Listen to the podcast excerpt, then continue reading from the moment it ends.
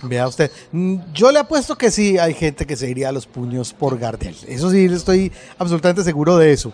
Y bueno, yo también vivía de alguna manera por cuenta del correo electrónico un poquito las discusiones de Luciano Londoño frente, por ejemplo, a los defensores de la Ah, teoría sí, francesa sí, del nacimiento claro. de Gardel.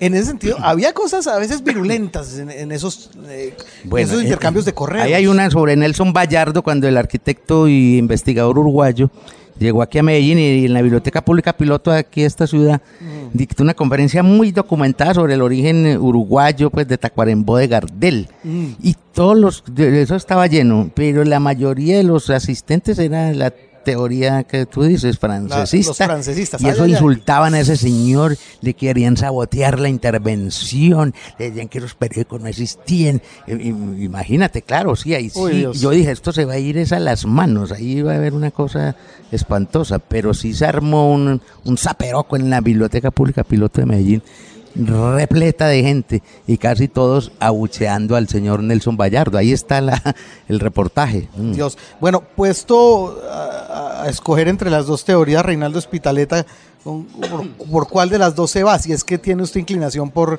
el Gardel francés o el Gardel uruguayo. No, a ver, después de leer tantas cosas de los de los investigadores desde Nelson Vallardo, Silva, recuerden el, De Ablicí. Ablicí, Eh, bueno, tantos Erasmo Silva Valdés. Erasmo Silva, eso, Sí. de tantos, de, inclusive lo de Ricardo Stuni, que al principio era un ser pues que estaba eh, como más bien francesista, lo de muchos, hasta Govelo, ¿cierto? Y otros.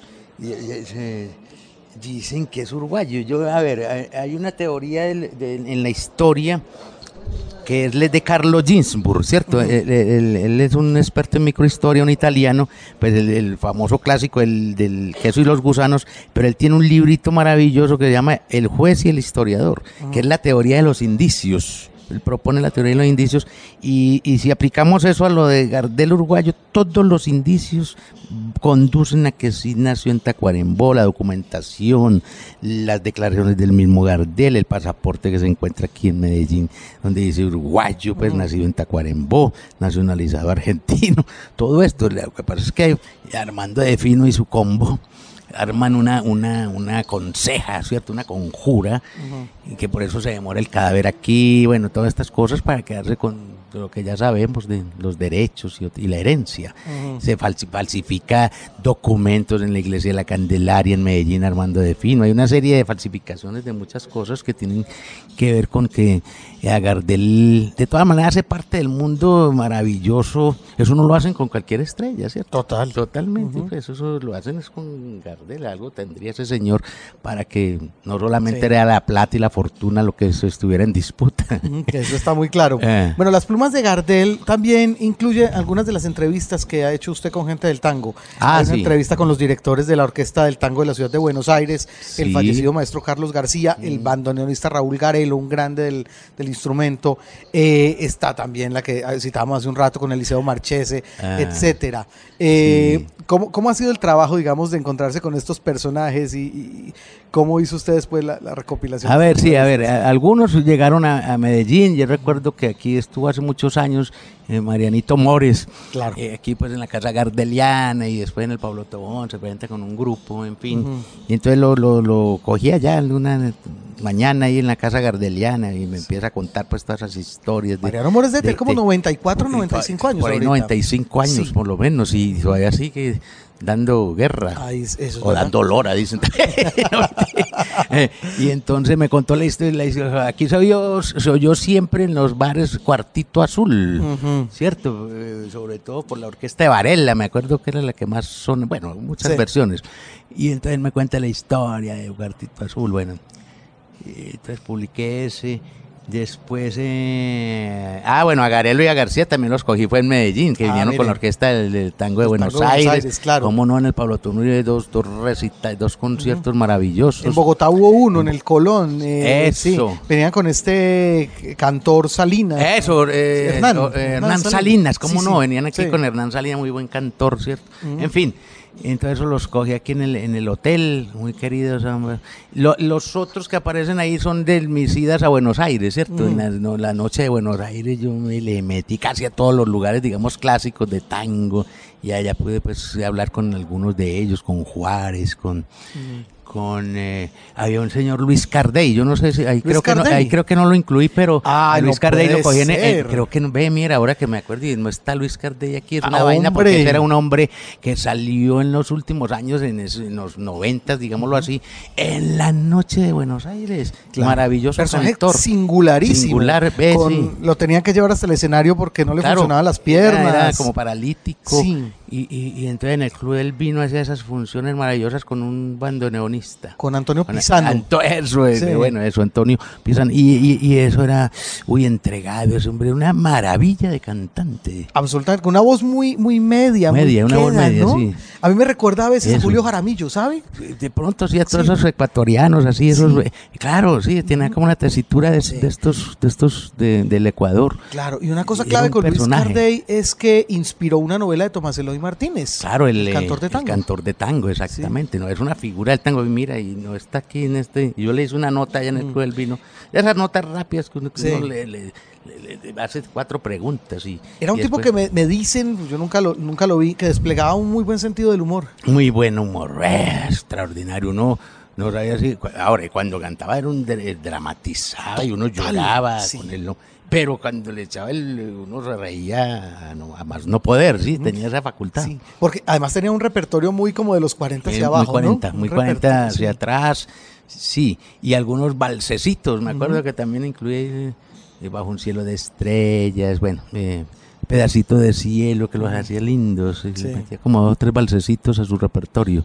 Hombre, bueno, pero bueno, está en este libro. Y bueno, entonces esa noche de Buenos Aires me la, me anduve, y, en- y entonces fui a muchos lugares, a, eh, a ver a Adriana Varela, que apenas estaba surgiendo, fui al Café Homero, bueno, y entonces ahí algunos de los reportajes incluí en este libro, sí, sí. Bueno, es el momento entonces, Reinaldo, para que usted, a los oyentes de los libros, le regale un fragmento de lo que usted quiera leernos, lo que nos quiera compartir de las plumas de Gardel y Ah, bueno, tanguerías. entonces vamos a, vamos a, ve aquí al azar sale, sale Gardel, sos un Gardel, aleatorio, ¿no? Muy bien. Bueno, entonces, a ver, voy a leer dos parrafitos, entonces, de- mira, Si quiere puede leer más, puede leer Bueno, no. lo- todo lo que usted quiera, ten- lo que tenemos es tiempo. Bueno, entonces de esto de Gardel sos un Gardel, a ver, todos sabemos, a ver, el Gardel mito, el Gardel legendario, el Gardel histórico, y, y- y hay un poco de cosas que salen con Gardel, ¿cierto? De expresiones de la lengua.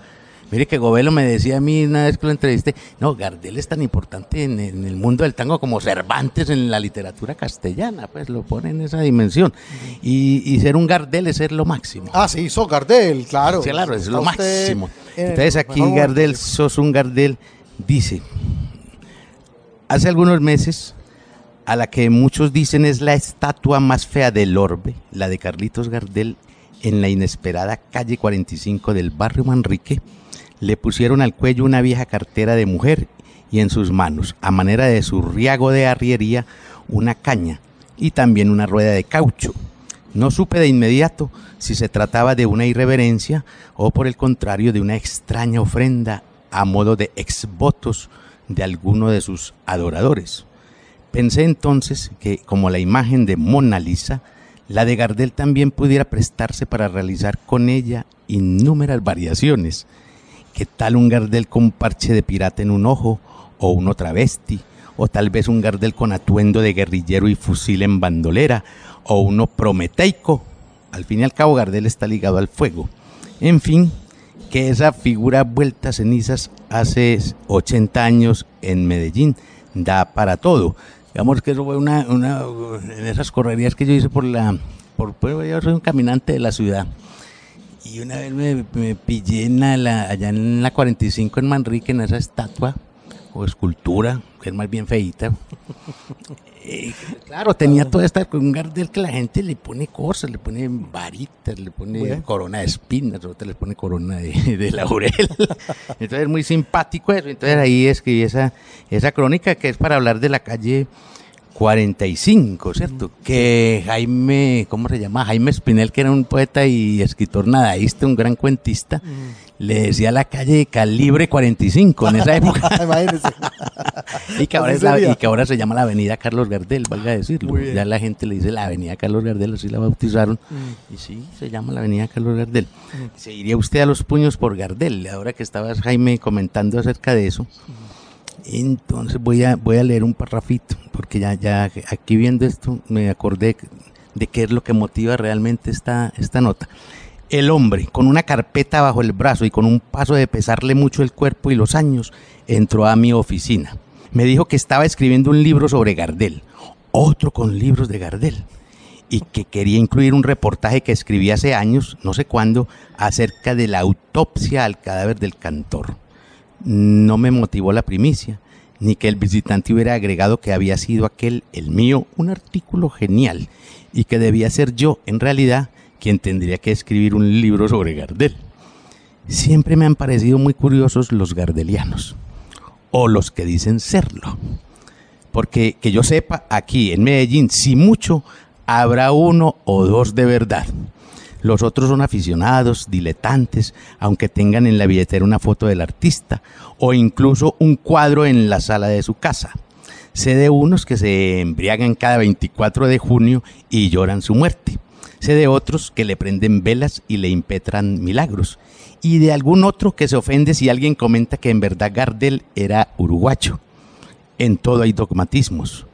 En marzo de 2003, un poeta de Medellín, Federico Villegas Barrientos, me dijo que Gardel tenía una voz corta, que a él las que más les gustaban eran las grandes voces, desde Caruso hasta Franco Corelli. No discutí porque primero no soy gardeliano. De los intérpretes del tango el que más me gusta es Roberto Goyeneche, incluso cuando ya estaba con su voz en decadencia. Y segundo, he leído diversos autores, musicólogos por lo demás, que reconocen en la voz de Gardel una de las más grandes de la historia del canto popular. Por algo será que es el inventor del tango canción. en verso o en prosa.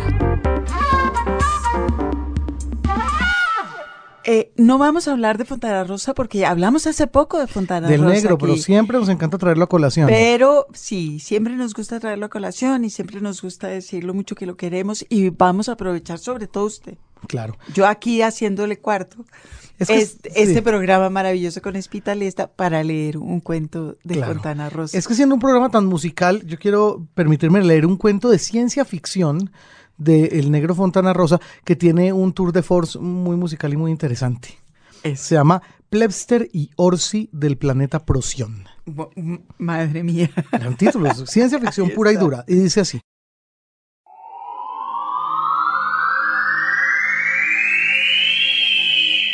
Plebster estaba mirando por la ventanilla frontal de la nave el paso oscilante de los meteoritos. Como todos los dermolinfomas del planeta Procyon, el pequeño Plebster experimentaba una inusual melancolía a la vista de aquellos inmensos pedazos de roca que surcaban el espacio, ya que le recordaban a Vendelinus, la segunda luna de Procyon, estallada tempranamente. Esa melancolía no llegaba a ser tristeza, pues la tristeza en su planeta era un líquido. Más allá, abstraído en la conducción de su nave, se hallaba Orsi, su compañero de vuelo.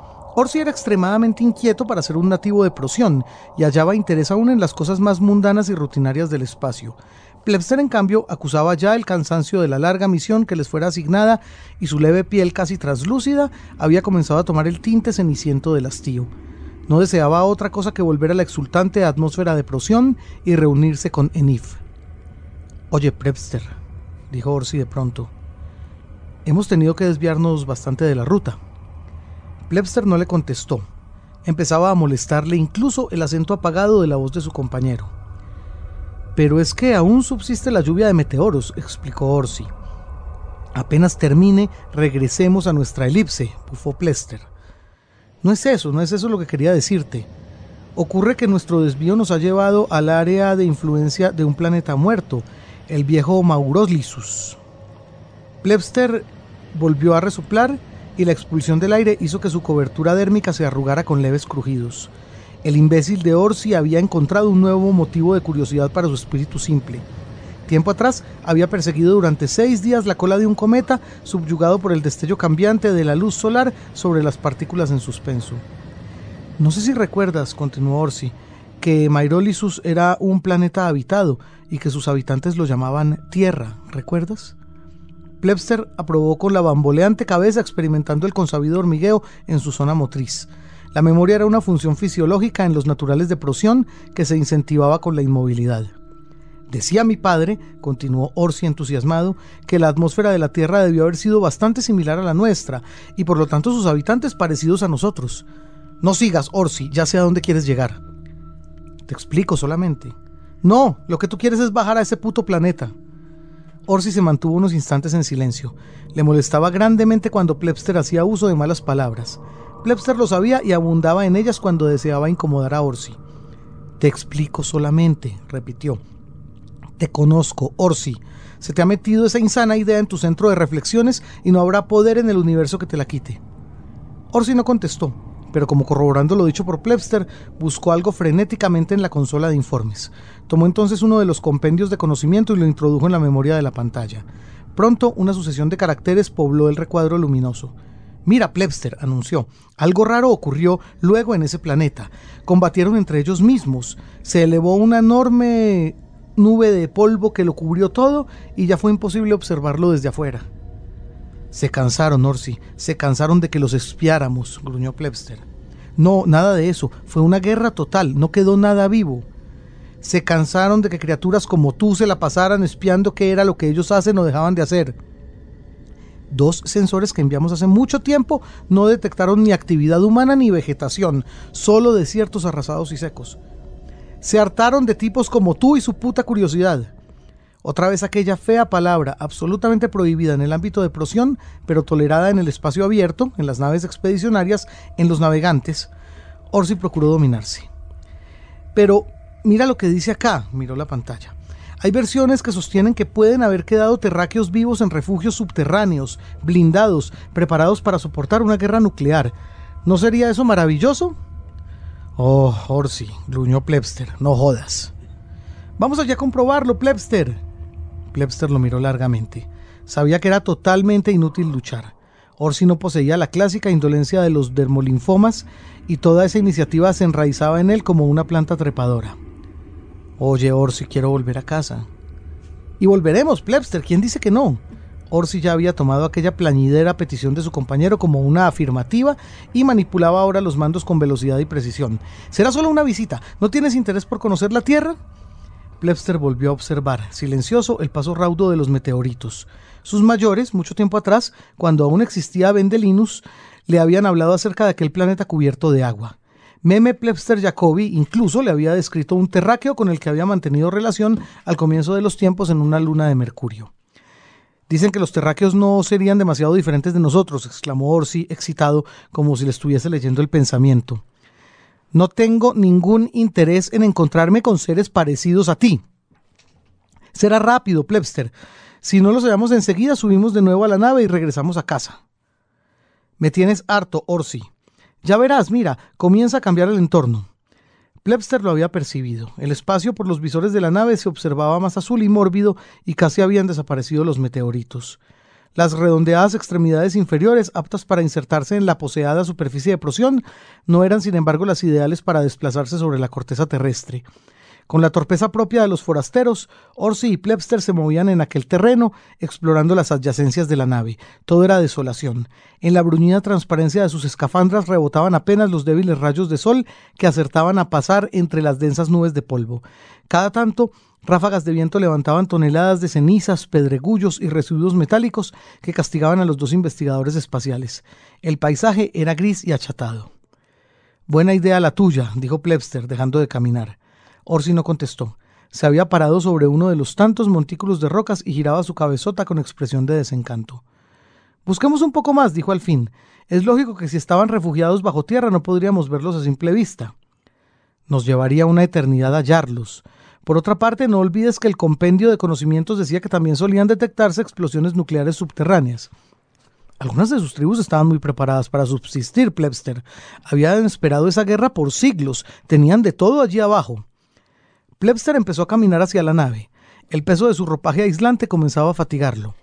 Han pasado ya cientos de años de aquella guerra, gritó sin darse vuelta. Por mejor preparados que estuvieran, ya hubiesen muerto de hambre o por las enfermedades. No jodas, Orsi. Espera, espera un poco, Plebster. Orsi depositó todo el peso de su cuerpo sobre una suerte de viga que asomaba en el suelo. Me fatigo, esto no es explosión. Te fatigas, ¿eh? ¿No se te ocurre alguna otra buena idea como esta? Con la de Petavium ya son dos. En el segmento más abierto de la elipse programada, Orsi había insistido en descender en la estrella Petavium, argumentando que allí había mica, pero la pulposa Petavium estaba podrida. Atravesado el interior de su masa por infinitos canales que conducían jugos minerales, el desmedido calor del sol la había hecho entrar en putrefacción y el olor que despedía la macilenta estrella era insoportable. Una semana tuvo que estar luego Plebster aspirando aroma de cristales de sal para restablecer el funcionamiento de sus papilas. Ya voy, Plebster, aguarda un poco, pidió Orsi. Plebster giró y regresó para ayudar a su compañero. Vamos, dijo sosteniéndolo por debajo del primer par de extremidades superiores. De pronto Plebster advirtió que el cuerpo de Orsi se embaraba. ¿Qué pasa? preguntó. Los dos sensores ópticos de Orsi se habían fruncido, atentos, y meneaba espasmódicamente la cabeza como buscando. ¿Qué pasa? se alarmó Plebster, girando a su vez la suya. Habían dejado las armas en la nave y por lo tanto la valentía como la cobardía eran condiciones desconocidas en Prosión. Es más, la audacia consistía en una fruta pequeña, agridulce, que brotaba en la estación del fosfato. ¿Oyes eso? preguntó Orsi. ¿Qué? Escucha bien. Orsi tenía razón. En el aire se diluía una especie de música. Una melodía que llegaba y se marchaba con la brisa. ¡Música! se exaltó Orsi. ¡Es música! Es solo el viento, Orsi es música. Orsi se desembarazó de las extremidades superiores de Plebster y giró sobre sí mismo varias veces como con una antena, deslumbrado por la recepción de aquel idioma universal. Ahora la melodía llegaba más nítida, con cadencias extrañas y desconocidas para la percepción de los dos expedicionarios. ¿De dónde viene? se sumó Plebster a la inquietud.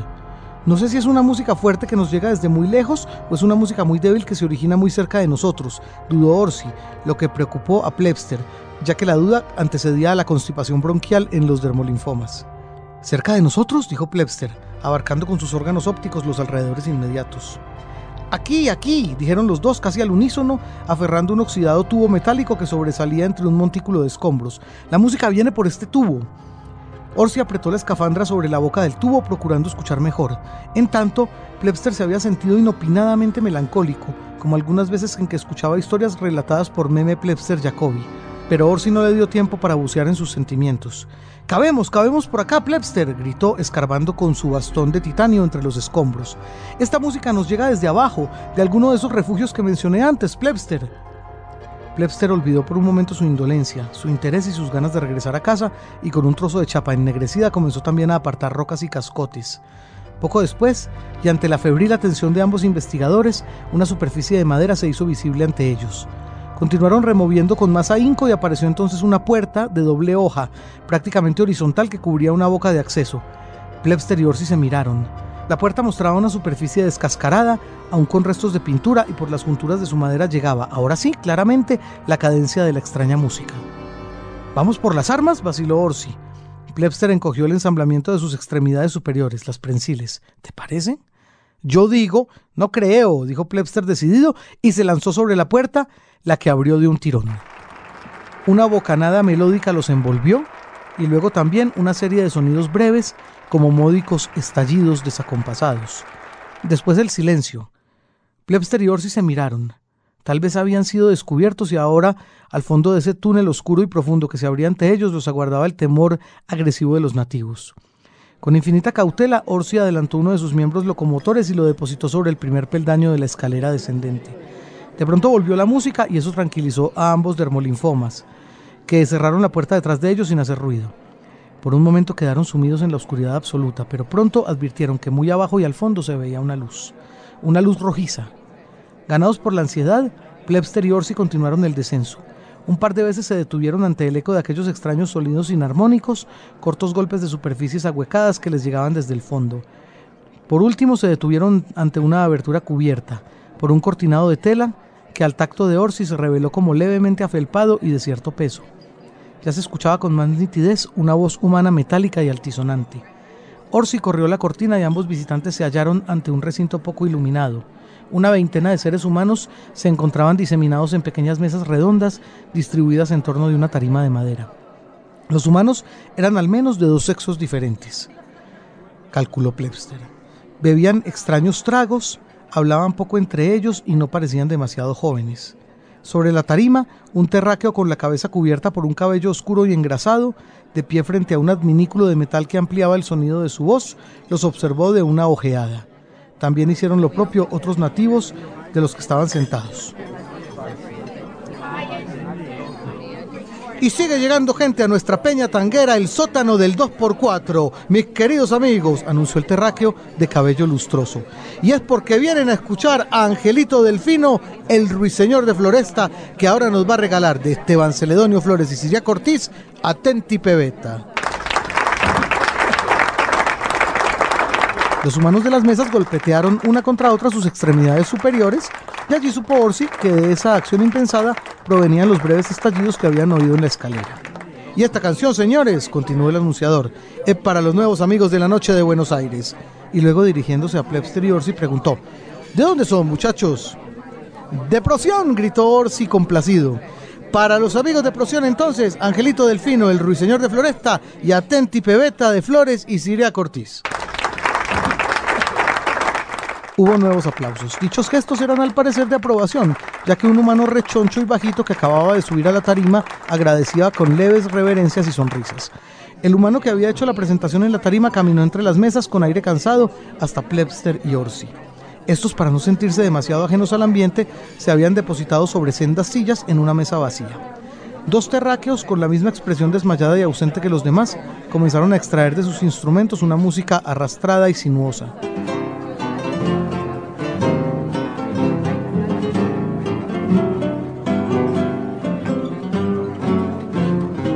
Cuando estés en la vereda y te fiche un bacanazo, vos hacete la chitruda y no te le des. Que no manches que estás lista al primer tiro de lazo y que por un par de leones bien planchados te perdés. El humano regordete y oscuro de arriba de la tarima comenzó con lo suyo. Cuando estés en la vereda y te fiche un bacanazo, vos hacete la chitrula y no te la deschavés, que no manje que estás lista al primer tiro de lazo y que por un par de lompas bien planchados te perdés. El terráqueo que oficiaba de anunciador llegó hasta la mesa de Plebster y Orsi. Se inclinó hacia ellos y los observó por un instante. Plebster detectó, con la particular sensibilidad que los dermolinfomas tienen para los matices, que el cabello del humano en la parte superior de la cabeza mostraba una coloración diferente de la que lucía sobre los costados. Se veía más rojizo y rebelde que el resto. Aquella misma anomalía había detectado también en varios de los presentes, pese a la luz escasa y al humo que invadía el local. ¿Qué van a tomar, muchachos? preguntó el anfitrión. Eh, vaciló Orsi. Antes queríamos hacerle una pregunta. No se preocupen, desestimó el anunciador y bajando la voz agregó, no se preocupen por el precio, la casa invita. No, no, no, dijo Orsi. Queríamos preguntarle otra cosa. ¿Cómo hicieron para sobrevivir? El humano enarcó las cejas y se tomó un instante para contestar. Cuando vengas para el centro, seguía el cantor, caminaba junando el suelo, arrastrando los fangullos y arrimada a la pared. ¿Cómo hicimos para sobrevivir? repitió teatral el anunciador. Bajando los precios, hermano, cuidando la clientela, ofreciendo calidad. No hay de otra, de lo contrario hubiéramos tenido que cerrar. Pero, digo yo, vaciló Orsi, ¿cómo pudieron sobrellevar la gran tragedia? El anunciador había apoyado las dos manos sobre la mesa y sus ojos se cubrieron con una pátina húmeda. Fue tremendo, tremendo. Lo de Medellín fue tremendo, pero hay que seguir adelante, hermano, no queda otra, por el zorzal mismo. Yo sé que Carlitos no hubiese querido que aflojáramos. Plebster miró al hombre y vio que una milimétrica esfera de líquido se desprendía de uno de sus ojos. Recordó que en Procyon la tristeza era un líquido, y el recuerdo de su planeta y la música aquella que escapaba de un extraño instrumento que parecía respirar lo hizo sentirse invadido por una pegajosa melancolía. ¿Vamos, Orsi? preguntó. Espera, espera que termine esto, dijo Orsi, mostrando una copa translúcida llena de un líquido rojizo que les había traído el anunciador. Se quedaron un poco más y cuando terminaron de beber se levantaron y se marcharon hacia la puerta. Con un bamboleo de sus cabezas se despidieron del anunciador, que estaba sentado a otra mesa cerca de la tarima. El anunciador levantó una mano y deletreó en el aire. Chau, querido, vuelvan cuando quieran. Plebster y Orsi salieron a la superficie y se encaminaron hacia la nave. Por un rato los siguió la música y la voz del cantor bajo y regordete.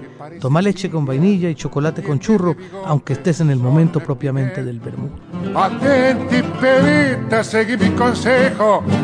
Yo soy zorro viejo y te quiero bien.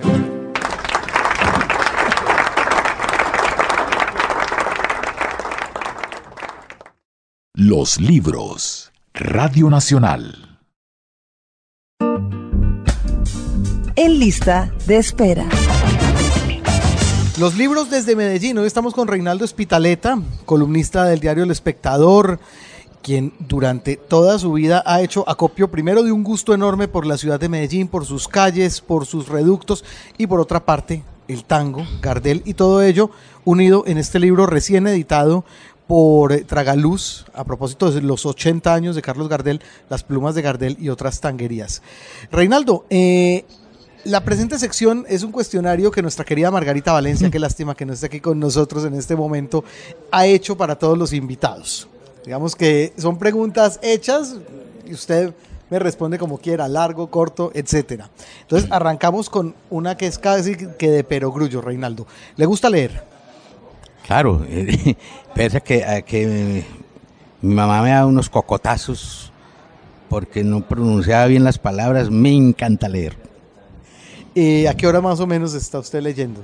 No, en to- a todas las horas, incluso dormido. eh, no, no, es una excepción, pero me gusta leer eh, sobre todo por la noche. Eh, y ya supongo que lee por, por placer, básicamente, o, o también lee por cuestiones de investigaciones. eh, Sí, bueno, por placer, etcétera. sí, y, pero más que todo porque en la- yo leo mucha literatura e historia, digamos, con los dos temas que más, más frecuento. Ujú. Me gusta mucho desarmar ya a los, a los novelistas, a los autores, entonces leo más con ese, con ese ojo, de ver cómo se hizo algo, de cómo se montó una novela, cómo se creó un personaje.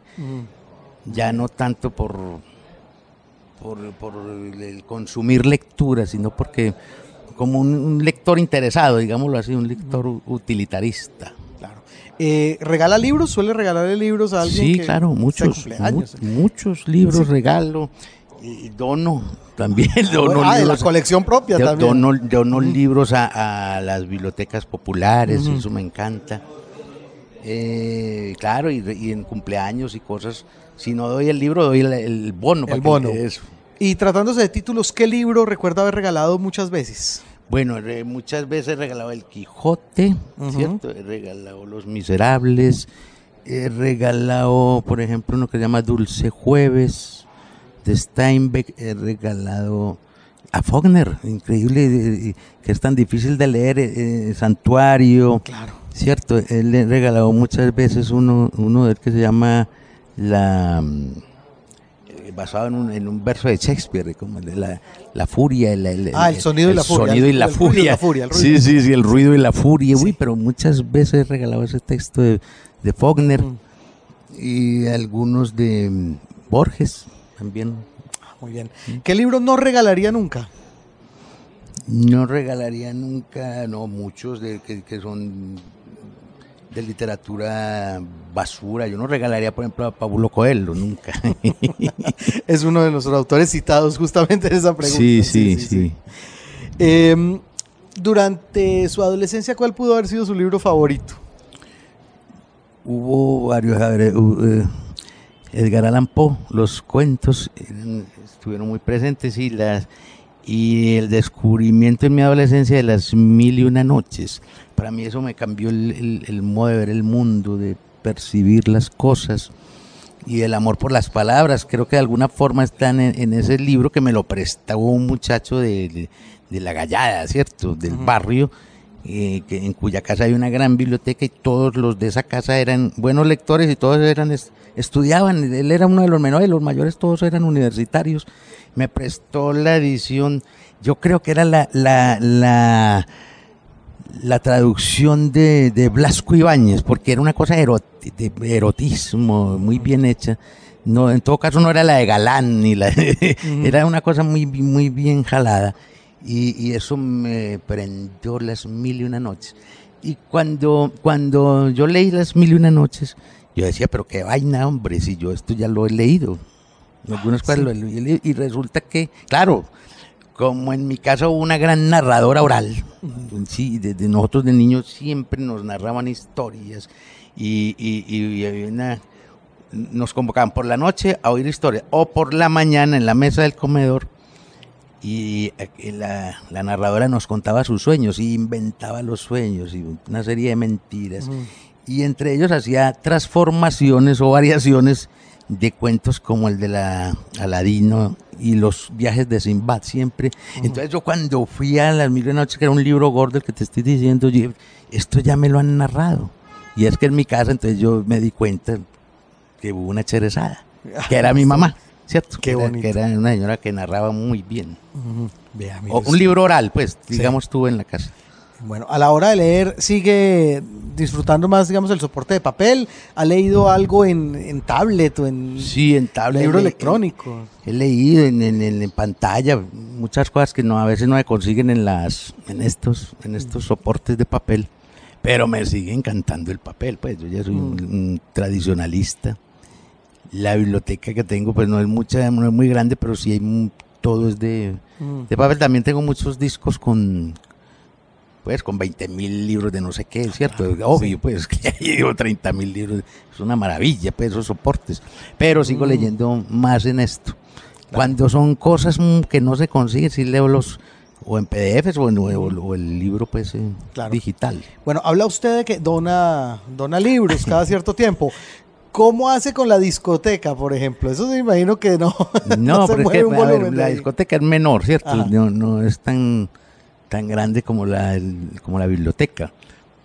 Pero sabe que, eh, y ya me pesó, y- y, eh, yo me quedé sin equipo de, de, de tornamesa alguna vez y tenía muchos long play no, de, de música popular y yo los regalé por lo menos, uy, un poco de- regalé los long play ya, mm, bueno, quedaron en buenas manos. Ah, bueno. Pero, importante. pero ya hay muchas de esas cosas no se consiguen ni en, ni en, en ningún soporte. Mm, mm. Entonces eso, eso, pero bueno, siquiera lo regalé.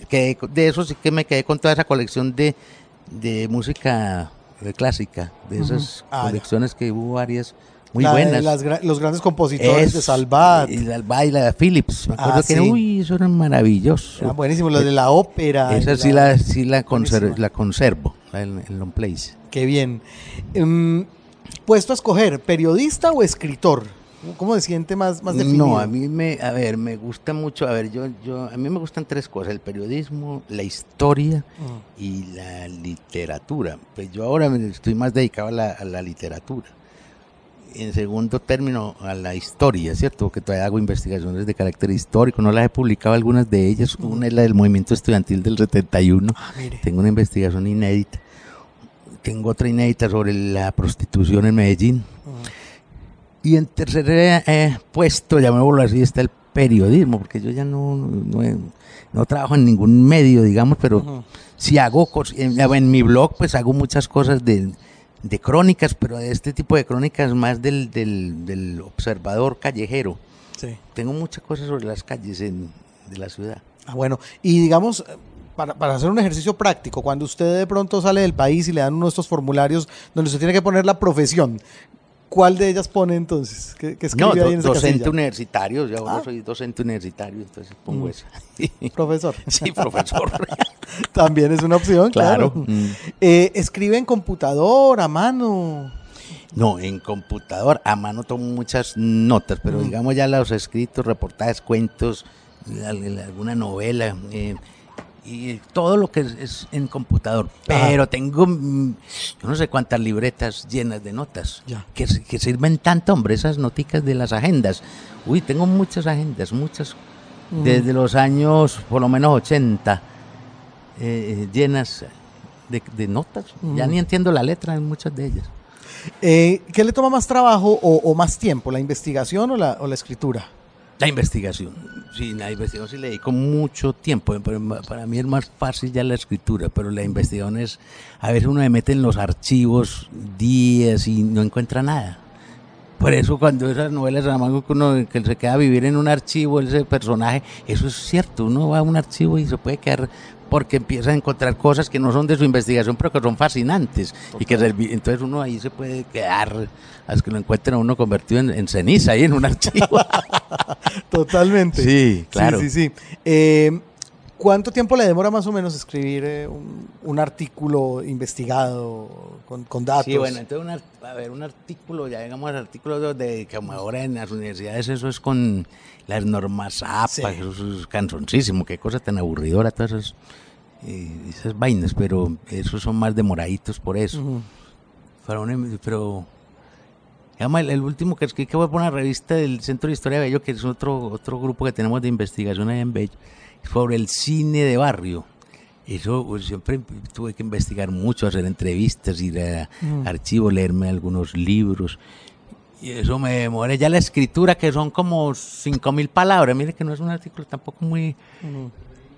Por lo menos tres horas la, la escritura. Tres, la primer, digamos, el borrador. Sí. Después vienen otros procesos. Mm. ¿No, no le ha llamado la atención escribir ficción de repente por ahí? Sí, yo tengo varias. Ya estoy haciendo una novela que yo creo que la termino en septiembre. Pues. Y he publicado dos novelas, uno El último puerto de la tía Verania y el otro se llama El sol negro de papá, que las publicaron aquí en EAFIT. Tengo libros de cuentos que he publicado aquí. Lo que pasa es que son ediciones universitarias muy reducidas, pero sí tengo, hay uno que se llama El último día de Gardel y otras muertes, que no es sobre Gardel, sino sobre un malevo de Bello que, que, que cre- se creía Gardel.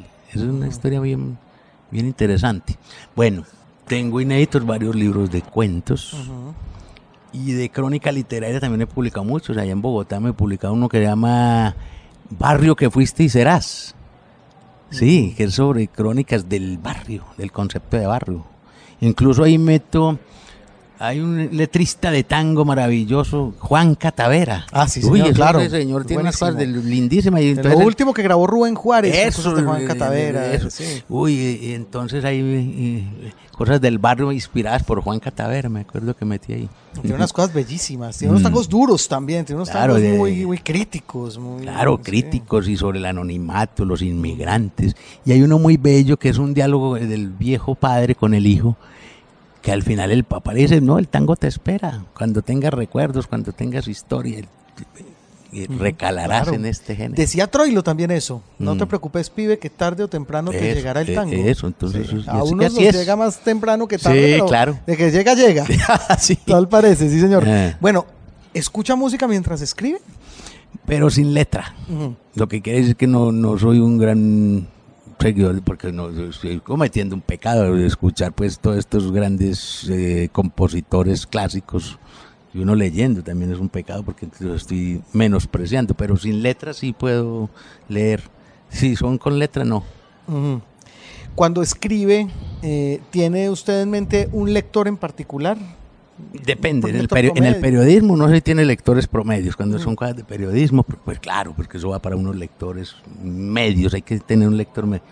En historia, no tanto porque era una cosa más especializada, yo pienso más en, en gente que son historiadores. Y en literatura también, si pienso en un lector, pienso en un lector que es cualificado en un escritor, como se decía, escribir para escritores. Pero en periodismo sí pienso, por ejemplo, este libro de las plumas de Gardel, que es periodístico, yo sí pienso que esto llega a muchos lectores y que además puede despertar el interés en gente que no sabe tanto el interés por este género. De acuerdo. Bueno, hay una pregunta de las que tiene Margarita Valencia en su cuestionario muy bien planteada, que es la de la cena literaria. Yo se la voy a hacer por partida doble. Ella pregunta siempre, ¿qué tres escritores invitaría usted a una cena? ¿Vivos o muertos? Bueno, a mí me gustaría mucho invitar a, a Víctor Hugo. Estaría bien, sí. Sí, porque, Mucha erudición habría Porque ahí. es que el hombre sí, mucha erudición, mucha historia, muchas experiencias. Y, me- y- y para que me cuente cómo escribió eso, esa monumental obra que es como la Biblia, Los Ah, sí. Miserables. A mí siempre me seduce mucho esa. Invitaría, mira, y el francés también a Balzac. Muy bien. Yo lo invitaría a tomar, a tomar tinto, porque es que es, el- es el- uno de los mayores bebedores de café en el Además, mundo, ¿cierto? sí, sí. Bueno. Y de pronto eh, invitaría a, a un poeta, Whitman. Muy bien. Sí, me parece como, como un tipo muy extraño, un ser maravilloso, como que de esos fundadores. O sea, que nos leyera el canto a mí mismo. Sí, sí, sí. es, un ser, es- esos tres. Muy bien. ¿Y músicos? ¿Qué tres músicos invitaría usted a cenar? Bueno, a Piazzolla, que es un ser huraño, pero, pero lo invitaría. Eh, Sí, ahí tendría usted que hacerse la idea que puede haber polémica. Sí, que hay polémica y que y pe- y pelea. Y a mí me gusta la pelea. Entonces, bueno, entonces, eh, tío, lo invitaría a invitaría a a ver, hombre. Mm. Yo no sé, y no es de mis preferidos, pero eh, para este caso invitaría a Vivaldi. Me Ah, parece como un ser también como Mm. raro, ¿cierto? Como me- monje y, Mm. y como que su música sigue sí, como, como de convento, pero también profano. Entonces me gustaría Vivaldi. Mm. Y a ver, uno así como.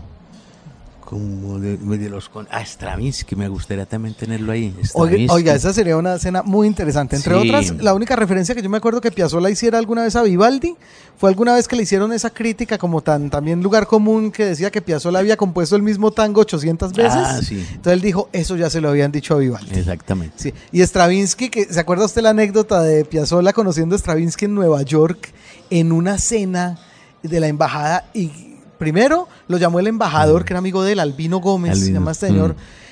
eh, a decirle, "Va- tenemos un cóctel, va a estar Stravinsky y Piazzolla le cuelga furioso diciendo, "Ah, no, me- no me venga a mamar gallo.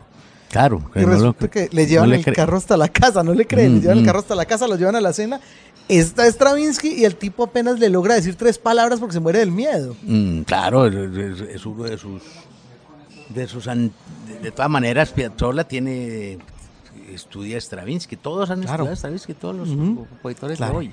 Y cuando se gana el famoso premio este del director eh, norteamericano Fabián Sevitsky, que hay Claro, pelea en el auditorio por cuenta de la obra que hizo Piazzolla, el tipo le dice, don't worry, that's publicity. Y le dice, eso mismo le pasó a Stravinsky con la consagración, Consagración de la primavera. ¿cómo no? Sí, tal Sí, cual. sí, de eh, Bueno, usted va a inspirar un buen diálogo ahí entonces con esa triada. Claro, o, o algún diálogo y, y- y sobre todo, mira que son un triángulo, unas épocas muy distintas, lindo, entonces lo- el barroco, la cosa moderna de Stravinsky y, y un fundador de otra cosa, que es el tango contemporáneo, sí.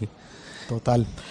Bueno, en otras formas de entretenimiento, eh, ¿ve televisión? No, muy poco, muy poco porque no hay tiempo de, de- de- de eso. Veo partidos de fútbol, eso sí. Ajá. Al Medellín. Y, ¿Hincha del Medellín? Pero cuando Medellín voy a por porque yo siempre voy aquí en el al estadio. Hincha del Medellín como Darío Jaramillo Agudelo, otro tanguero de ley que se nos Ah, olvidaba bueno. o mencionar. Da- Saludos, maestro Darío. Jaramillo, Darío Ruiz, otro tanguero de, de otro escritor de aquí. Mm. Mira, el, el tango tiene muchos escritores en, en- en Colombia que, Sí. que los- claro, se volvió lo que estábamos hablando, un- una cosa de, de- para pensar también. De acuerdo. ¿Va a cine? Claro, voy al cine, me encanta el cine, creo que el cine, alguien que no tenga el cine como una de sus, de, de- de sus asuntos, de sus fuentes del conocimiento y de, de- emociones, no sé, sería un ser extraño. Incompleto, El cine, no, no, claro, soy, soy un seguidor del cine, eso es- no, no. Mm, ¿Cuál fue la última película que vio? Eh, Mar- eh, volví a ver Marazade, pero en la, en la casa, porque es que estoy escribiendo una cosa sobre la tortura.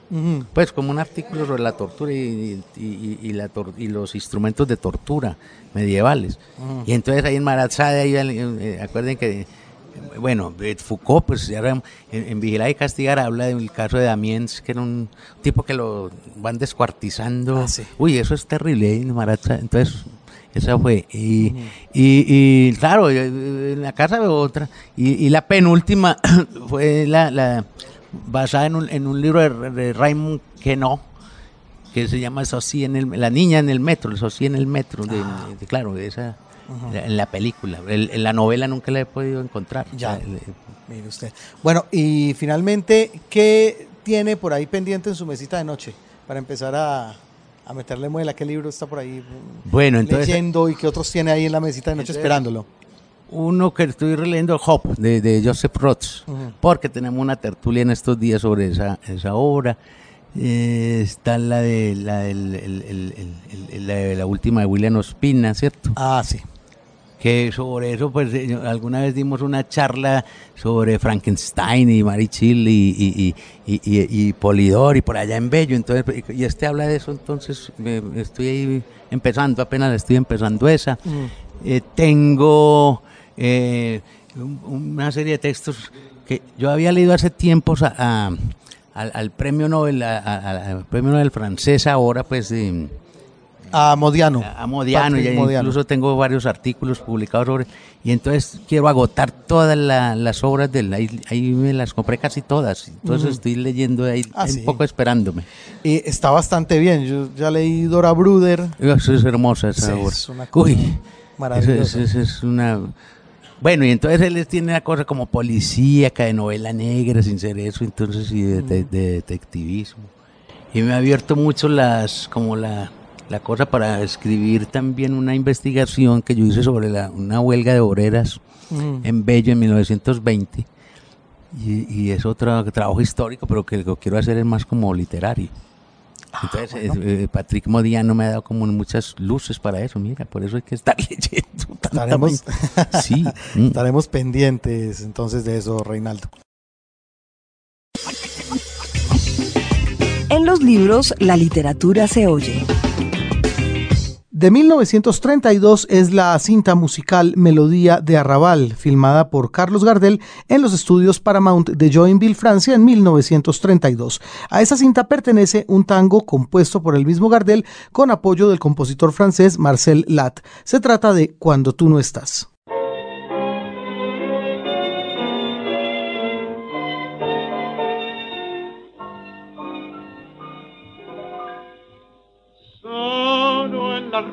De mi destino, sin el amparo de tu mirar. Soy como un ave que en el camino rompió la cuerda de su carta.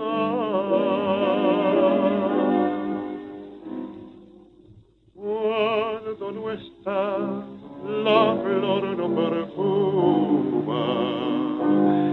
Si tú te vas, me devuelve la bruma. El sol sale en la fuerte y las estrellas pierden por mí su seducción. Cuando no estás, muere mi esperanza. Si tú te vas, se va mi ilusión. No sé, mi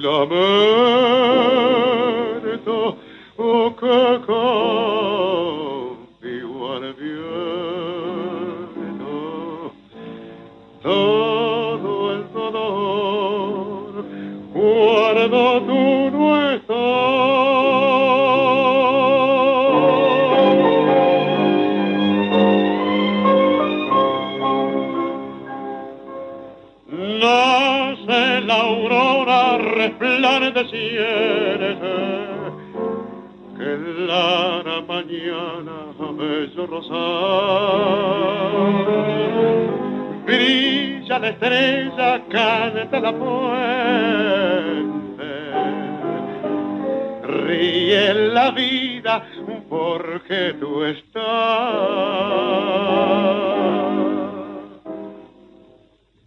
Cuando no estás, la flor no perfuma. Si tú te vas, la bruma. El sol sale en la puerta y las estrellas pierden para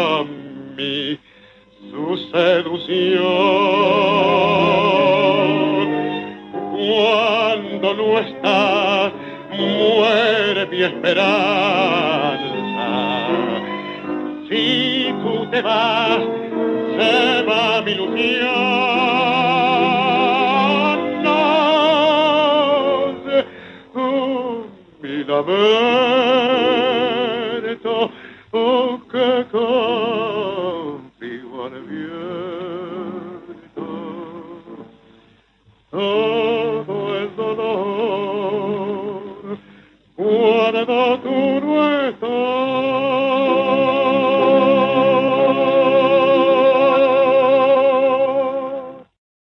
Los libros. Radio Nacional. Los clásicos.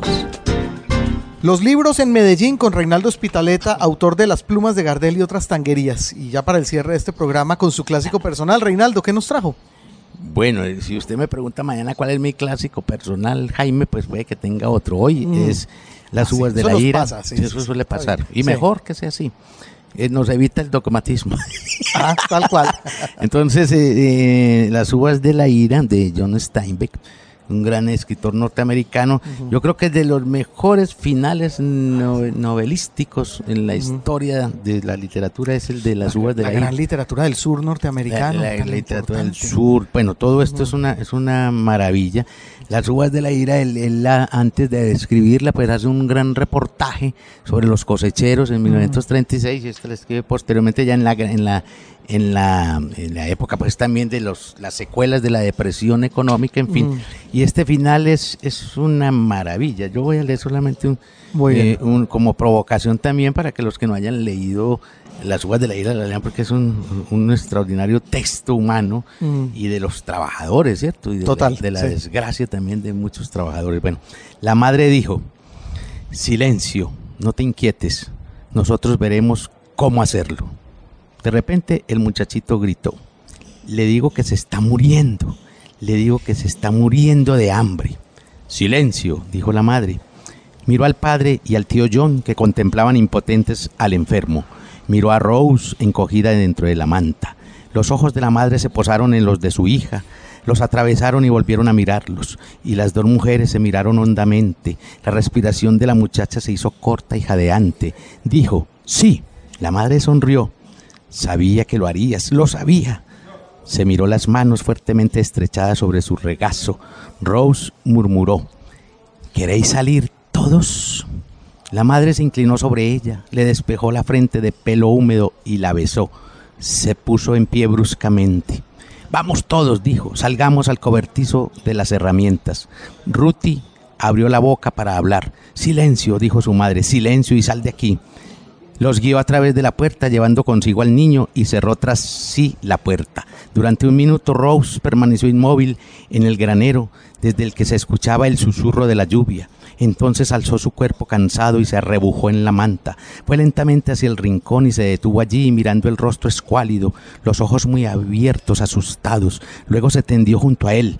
Él movió la cabeza lentamente de un lado a otro.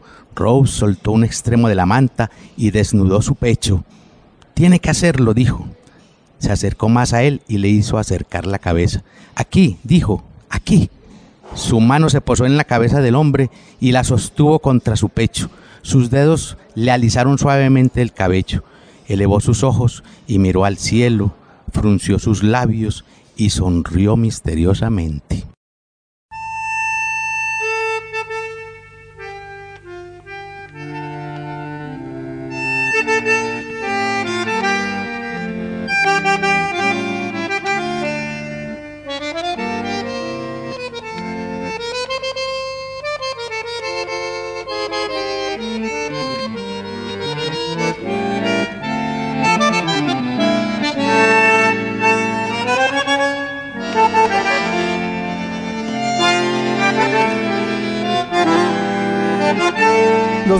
Desde Medellín. Aquí estuvimos con Reinaldo Spitaleta hablando mucho de tango, de literatura y por supuesto muy recomendado en todas las librerías. Las plumas de Gardel y otras tanguerías, edición de Tragaluz. Como todo lo de Tragaluz es eh, de un cuidado y un preciosismo absoluto. Y por supuesto para conocer más acerca de cómo se vive la figura y la leyenda del Morocho del Abasto en la capital de la montaña y en el país.